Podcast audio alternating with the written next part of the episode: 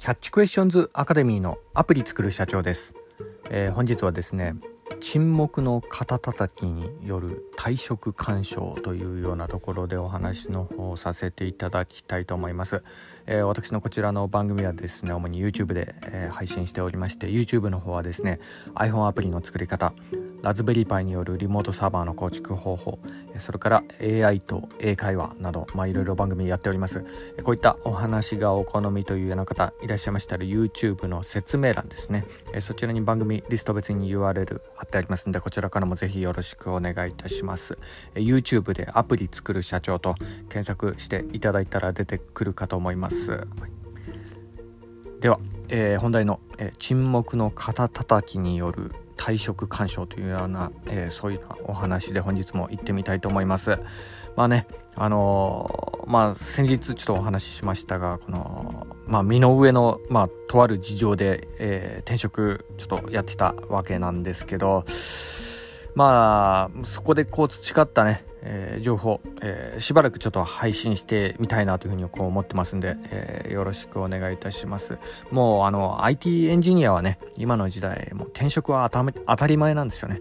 なんであの、まあ、一生懸命ね働いてもその必ずしもねその努力がこう報われるともちょっと限らなかったりするようなところもあるので、まああのまあ、とにかくこう時代がね急激にこう今はちょっと変わりつつあるかなというのは、まあ、のリモートワークとかそういったのももちろんですけどこの AI のね出現とかで、まあ、結構その働き方がこうガラッて変わってるような、まあ、そんなようなあの世の中にもなりました。でこういうようなね激動の時代にね生活の糧をこう確保するためには、まあ、いろいろこう生きる、えー、生き残る術をね、えー、まあのちょっと学んでもらった方がいいんじゃないかなっていうようなところもあるので私のね、えーまあ、この実体験をもとにですねいくつかちょっとお伝えできることもあるんじゃないかなというようなところで、えー、今ちょっとお話ししているというような、まあ、そんなような状況でもあります。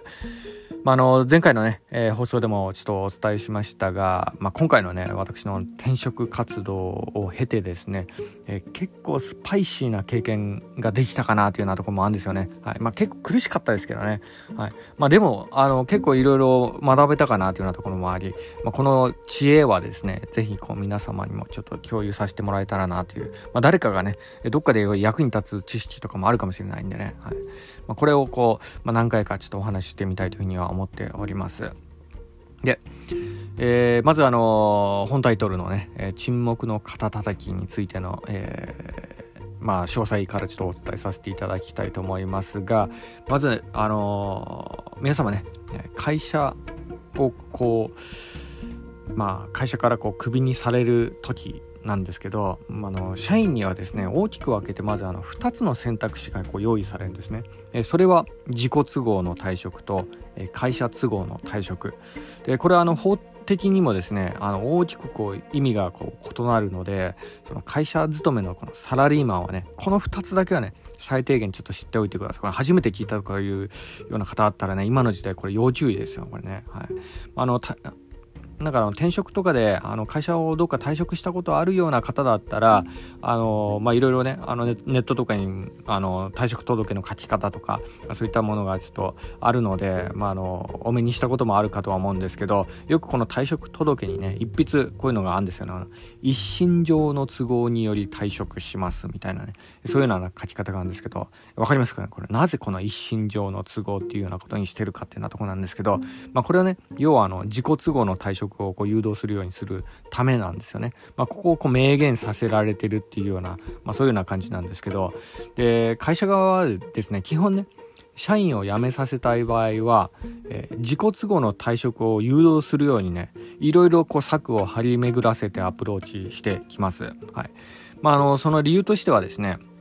会社都合だといろいろ訴えられやすいような、えー、そういうような状況にもあったりとかあとそのある程度の正当な理由が必要なんですよ会社側としても、まあ、あの時にはですね解決金を用意しなければいけないとかねそういう、まあ、場面もあったりするんですよね、はい。まあ、なので、まあ、なるべく会社としてはですねあの自己都合でやめてほしいっていうのが本音なんですこれ、はい、で、まあ、その背景としてはですねいろいろあるんですけど例えばあの厚生労働省からの助成金目的とかね、はい、そのそういうのもあるんですけどその助成金をもらうにはですね、えー、まあ、一定期間会社都合の社員を出していない、え、会社都合で、え、社員をクビにした、あの経験がないっていうような、えことが、え必要とかねそういうのは条件があるんですよね、はい、だから助成金目的とかそういうものでもですね会社としてもあの会、え自己都合でや社員に辞めてほしいっていうのがやっぱ本音だったりするようなとこなんですよね。はい、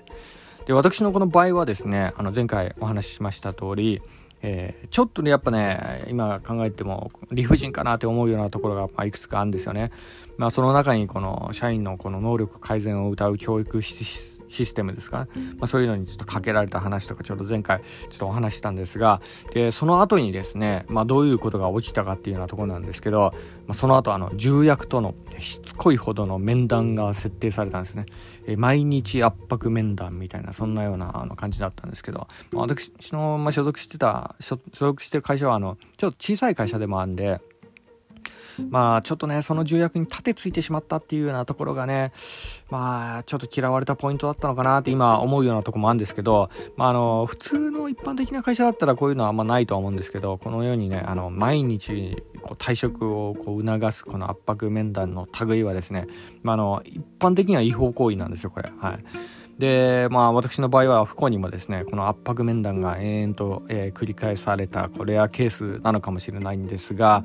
まあここは、まあ結構きつかったなって今になってもちょっと思うところでもありますね。で、その面談の内容というのはですね、まああの、一方的に私の方に、えコミュニケーションに問題があるみたいなそんなようなものをこう決めつけられてこう進められるような、まあ、あの半ばちょっとね洗脳されそうな感じでメンタルもやられそうなところもあったんですけど、はい、ただあの一方でですね、えー、私のこのこれまでの働き方をこう振り返ると、まあ、の日常の業務ではもう確かにこの定時でねすぐ帰っちゃう方だったんですよね。あまりこの残業とかしなかったですし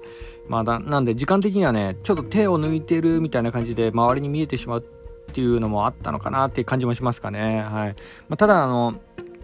タスク、求められたタスクに関してはですね、あの、で求められたこと以上のパフォーマンスは常に出していたのはこう事実なんで、まあ、あの、まあ、ここは、あの、まあ、自負できるかなというふうには思っているようなところでもあるんですけどね。はい。まあ、だからこそなのかもしれないですけど、私のその、えー、報告書によるとですね、客観的な欠点としてはですね、あの、コミュニケーション能力に問題がありぐらいしかちょっと書けてなかったようなところもあるんですよね。だから会社側の本音としても、ここしか書くことがなかったんじゃないっていうふうに思うような、まあ、節もあったんで、だから、まあ、あの、タスクとしてのパフォーマンスはそこそこがやっていたんですね。あの、もちろん、あの、そんな長くは働いてなかったんですけど、その限られた時間でね、はい、求められたことは一応やってきたところでもあるんでね、はい。ん、まあそういうのもあってかな、こう非効率、まあ私のね考え方では非効率な仕事のやり方とかちょっと目にしちゃうとね、ちょっと物申したくなっちゃうタイプの人間なんで、まあ、それで重役のやり方にちょっと盾ついてしまって、それで嫌われてしまったっていうのが、まあそこが一番のポイントだったのかなって感じもしますかね。はい。まあ、あの他の社員とはねあのコミュニケーションダメとかなんかこう言われはしましたがあのなんかね他の社員と問題を起こしたというようなこともないですしね、はい、またあの、まあそのまあよくね他の社員ともこうランチとかも行ってたとかあるんでね。だからやっぱそのコミュニケーションの問題っていうのもなんか、ね、おかしいなとかもあるかなって今振り返って思うところもあるんですけど、まあ、そんな中ね社員のこの能力改善のためと称する、えー、まあの人事のその例のあの教育システムで具体的にどういうことをやられたのかっていうとなんですけどあの教育システムとこう言ってもですね大したことやってないですよね。はい。まあ、具体的にはですね、主に3つのこと、毎回口に出して、えー、言ってくださいみたいな、そんなようなことだったんですよ。もうバカみたいな、そんなようなあの教育システムだったんですけどね、それがその3つ何かっていうと、1つ目はあの毎日出社すること、2つ目はあの他の社員とコミュニケーションを取ること、で、3つ目は言い訳をしないこと、これをなぜかね、毎日口に出してね、あの、言うように、なんか、ね、なんかバカみたいなね、えー、大昔にずっとこれ言ってたんですけどね。うん、まあ、何が目的だったのかなって今もちょっと不明なとこがありますが、まあ、ただね、一つ目はね、確かにあの、私はあの、リモート派で、無駄に出社するのがこう嫌いだったんで、まあ、ちょっとそこを責められるっていうのもあったのかなっていうような感じがしますかね。はい。まあ、ただ、あのー、2番目についてはですね、先ほども言いました通り、こう、同僚とこう、ランチとかよく行ったりして、コミュニケーションとか取ってたんでね、問題はまあなかったんじゃないかなというふうに思うんですけど、3番目ですよね。3番目にちょっと罠がありましたがね。はい。えー、言い訳をしないことみたいなことをね、毎回こう言われるんですけど、で、これ、まあ、なんでこんなことを書いてたのかなっていうようなとこなんですけど、これは教育システムが終了して、えー、退職干渉の圧迫面談に入った時に気づいたんですね。はい。まあ、よく考えたなというこの3番目の項目ですかね。で、まあ、その時なんですけど、まあ、最後のその圧迫面談の時に、まあ、これまでやってきたタスクについて、えー、口頭ではね、あのうまくあよくやってるねみたいな感じであの周りからもよく言われてたんですけど蓋を開けてみるとこう書面上は9割近く期待以上のパフォーマンスがされていないみたいな感じの評価がこうつけられていたっていうのがこう分かりましてですね、はい。まあ、あの別の部署からもね結構感謝されるようなあの仕事とかもあったんでね、まあ、そのことが全く記述されてなくその書面に記録として残されていたのは、まあ、そのねあ悪い評価だけだったんですよね、はい、見事にやられた感じですよね。やっぱで、まあ、こういうような局面っていうのはね書面の記録が全てなんでねこういうような書き方されたらやっぱちょっと厳しいですよねっていうようなところですね。でその圧迫面談の時にそのこれまでやってきたタスクについて申し開きをしようとするとその重役から出る言葉がここのポイントだったんですよね。ほら今今君言い訳してるよねっていうような感じでこう来るんですよ。で今まで教育システムで何を学んできたのと。やっぱコミュ力ないんだね、君は、みたいなね、そういうような流れでね、推し進められる感じだったんですね。だからこの3番目のところにやっぱ罠があったなーっていうような感じですよね。はい。まあ、とにかくあの、完全に権力を乱用したいじめでもあったんですけど、はい。で、まあ、そこからですね最終的にそのコミコミュ力がないことを理由に極地への移動命令がこう下ってしまったというようなところなんです。まあ、引っ越しとかはこうしたくないですしまたあの会社にもそんなにね未練もないのでやっぱここまで来たらもう転職しかないかなというようなところですよね。はいでここで大事なのはですねあの絶対に、えー、それに対してこちらは感情的に反応してはいけないっていうことなんですね。で退職交渉とかこういうような局面になった時はね皆さんぜひちょっと注意していただきたいポイントでもあるんですけど、えー、肩たき叩きのこの退職干渉のこのこのような場面はね感情は禁物です。はいまあ、というのもですね会社によってはそのやり取りがこう録音されていたりするようなこともあるんですよね。まあ、当然私もね、えー、あのポケットにこう iPhone を忍ばせていざというような時のためにねこちらもちょっと録音してちょっとスタンバイしてたんですけど、はいまあ、とにかくねあの感情的にこう話し合っちゃいけないんであのなるべく冷静にこう話すっていうのがまあ基本中の基本ですね。はい、でまあ、とにかくその意地悪な、えー、重役はね、えー、次にこんな感じでこう言ってくるんですよね。どうしますか？移動命令に従いますか？それともどうします？っていうような感じでこう続けていくんですよ。で、まあ、これはね、えー、いやらしくもこうやめてくださいっていう言葉を社員からこう引き出すようなこの言い方なんですよね。で、これでこう沈黙を続けてどうします？っていうような感じでこう迫っていくんですよね。で、こういうような場面でね、あの返答にちょっと詰まってとかね、えー、そういうような、あのー、ことをやられた場合はですね、うかつに感情的に、うん、会社辞めてやりますよみたいな感じでこう言うんではなく、えー、やっぱちょっと間を置いた方がいいかなっていうような、えそんなようなところですね。はい。で、その、その、こちらがね、やめますよっていうようなことを、まあ、ポロってこう口に出して言っちゃったら、もうその時点でアウトなんですよね。まあ、それが録音されていたら、まあ、それがこう証拠になって自己都合の退職っていうような感じで処理されてしまうようなところがあるんで、まあ、ここのやり取りはね、本当にこう慎重にこうなった方がいいんじゃないかなというようなところでもありますかね。はいまあ、ちなみに、あの、先ほどね、退職干渉っていうようなあの言葉ちょっと使いましたが、厳密な意味ではですね、このやり取りはね、肩叩きなんですよね。退,、まあ、退職干渉ではないんですよね。でというのもあの会社側もですねあのこの局面であの我々は退職干渉は行ってませんよっていうような感じで面談の場でこう言ってきたんですよね、はい、ちょっとなんか優しい感じも冷たくもまあなんかそのうまくこうね、まあ、その辺はこう、まあ、エキスパートな人なのかなっていう感じもしましたけどね、はい、でえー、それで、まあ、あのとにかくこの社員から辞めますっていう言葉を引き出すのがねまず最初のステップなんですよこういう退職干渉の場ではね。はい、でまあ、こういうような時はね答えに詰まった時はあの少し考えさせてくださいっていうような感じで日を改めるのが、まあ、これが鉄則ですね。でもう私の場合はですねそれからまた次の人次の人不必要に面談を何回もこう設定されてしまってでそのために、えー、迫っていくんですよね。えー、意思は決まりましたか？それではどうしますか？でこれで沈黙ですよね。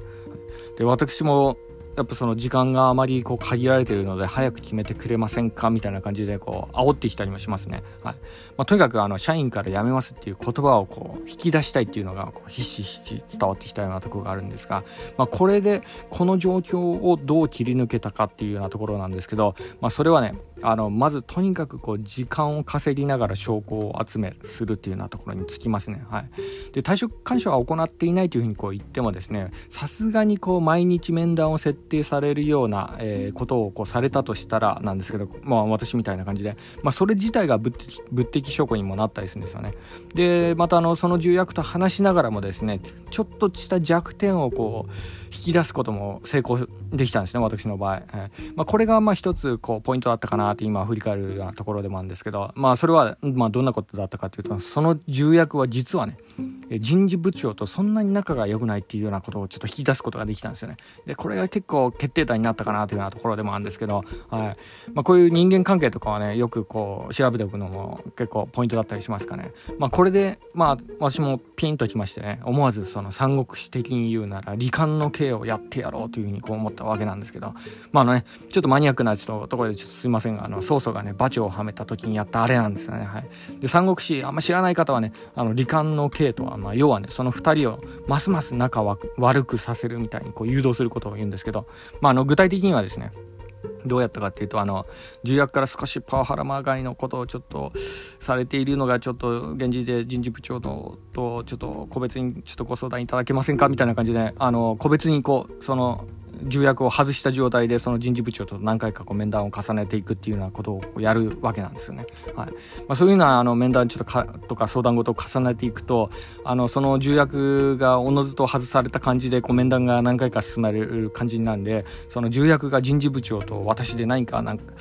企んでんじゃないかみたいな感じで疑念を抱くわけなんですよ。まあ、それでこうますます仲が悪くなるみたいなそんなようなあの構図なんですけど、まあ、あのその際にね多少の火種になるようなあのネタとかもちょっと人事部長に吹き込んだりとか、まあ、いろいろやったんですけど、はいまあ、あのそこまでの、ね、詳しいお話はすいませんあのちょっとプライベートに関するところもあるかもしれないのでちょっとそこはちょっとスキップさせてくださいっていうようなところです。まあ、ただねいずれにしてもあのここで大事なのはこういうのはやりすぎてはいけないというようなことですね。こういうことをこうやりすぎると周りに回って結局自分に返ってきたりするようなこともあるんでね。あのなのであの良い子の視聴者の皆様はここぞという時だけに使ってください、ね、この罹患の刑ね。はい、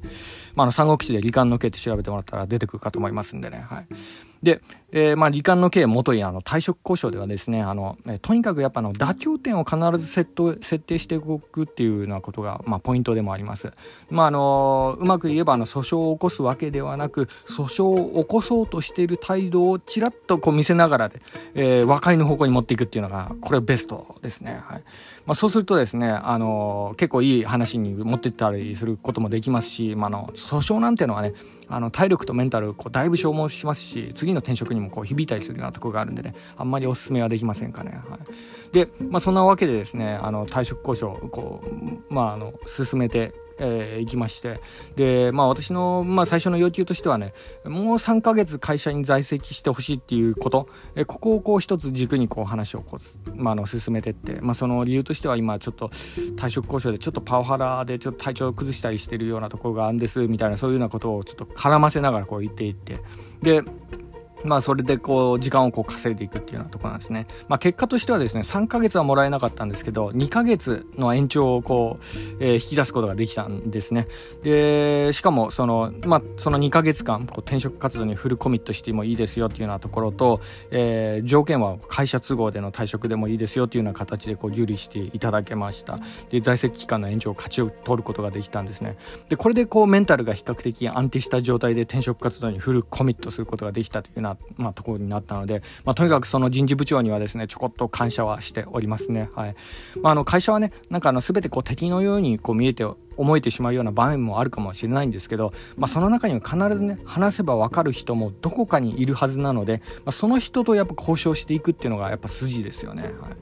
まあ、あのメンタルが強い人にとっては、まあ、そんなことをねあの策とか練る前にもとっとと会社辞めて次行けばっていう思うような方もいるかもしれないんですけどその在籍することの意味としてはもう一つ実はポイントがあるんですよね。まあ、それはあの前回お話ししたあのホワイトからホワイトへの転職を考える方向けのことでもあるんですけどその自分の市場価値っていうのはですね会社に在籍している方が価値があるんですよ。で会社に辞めさせられたっていうような状況だったら自分の市場価値かなり低下してしまう可能性があるんでこういうような局面感情的にならずに、よくこう考えて行動してくださいっていうようなところですよね。まあ、もちろんあの会社に辞めさせられたなんて次の会社にの面接の時に言う必要はないんですけど離職しているっていう状況を作るとですねあの次の会社にはいろいろ疑念を抱かれやすくもなるんでなのでここの部分ちょっと気をつけてくださいっていうようなところですねやっぱ今いるところがこうホワイトな環境ならなるべく在籍在籍中に転職するっていうのが鉄則でもあります。まあ、私の場合はね、その重役のみがこうブラックでね、他はホワイトな環境だったんでね、はい、だからこの状況をこうフルにこう使ったっていうようなえわけなんですね。まあ、とにかくあの自分の賞味期限があるうちに行動に移すっていうのが結構大事だったりもします。はいまあ、次回はですね、この辺りのこう転職のノウハウをもっと深掘りしてお話、えー、させていただきたいというふうに思っております。本日は以上になります。では最後にいつもと同じ言葉で締めさせていただきたいと思います。IT エンジニアに栄光あれ。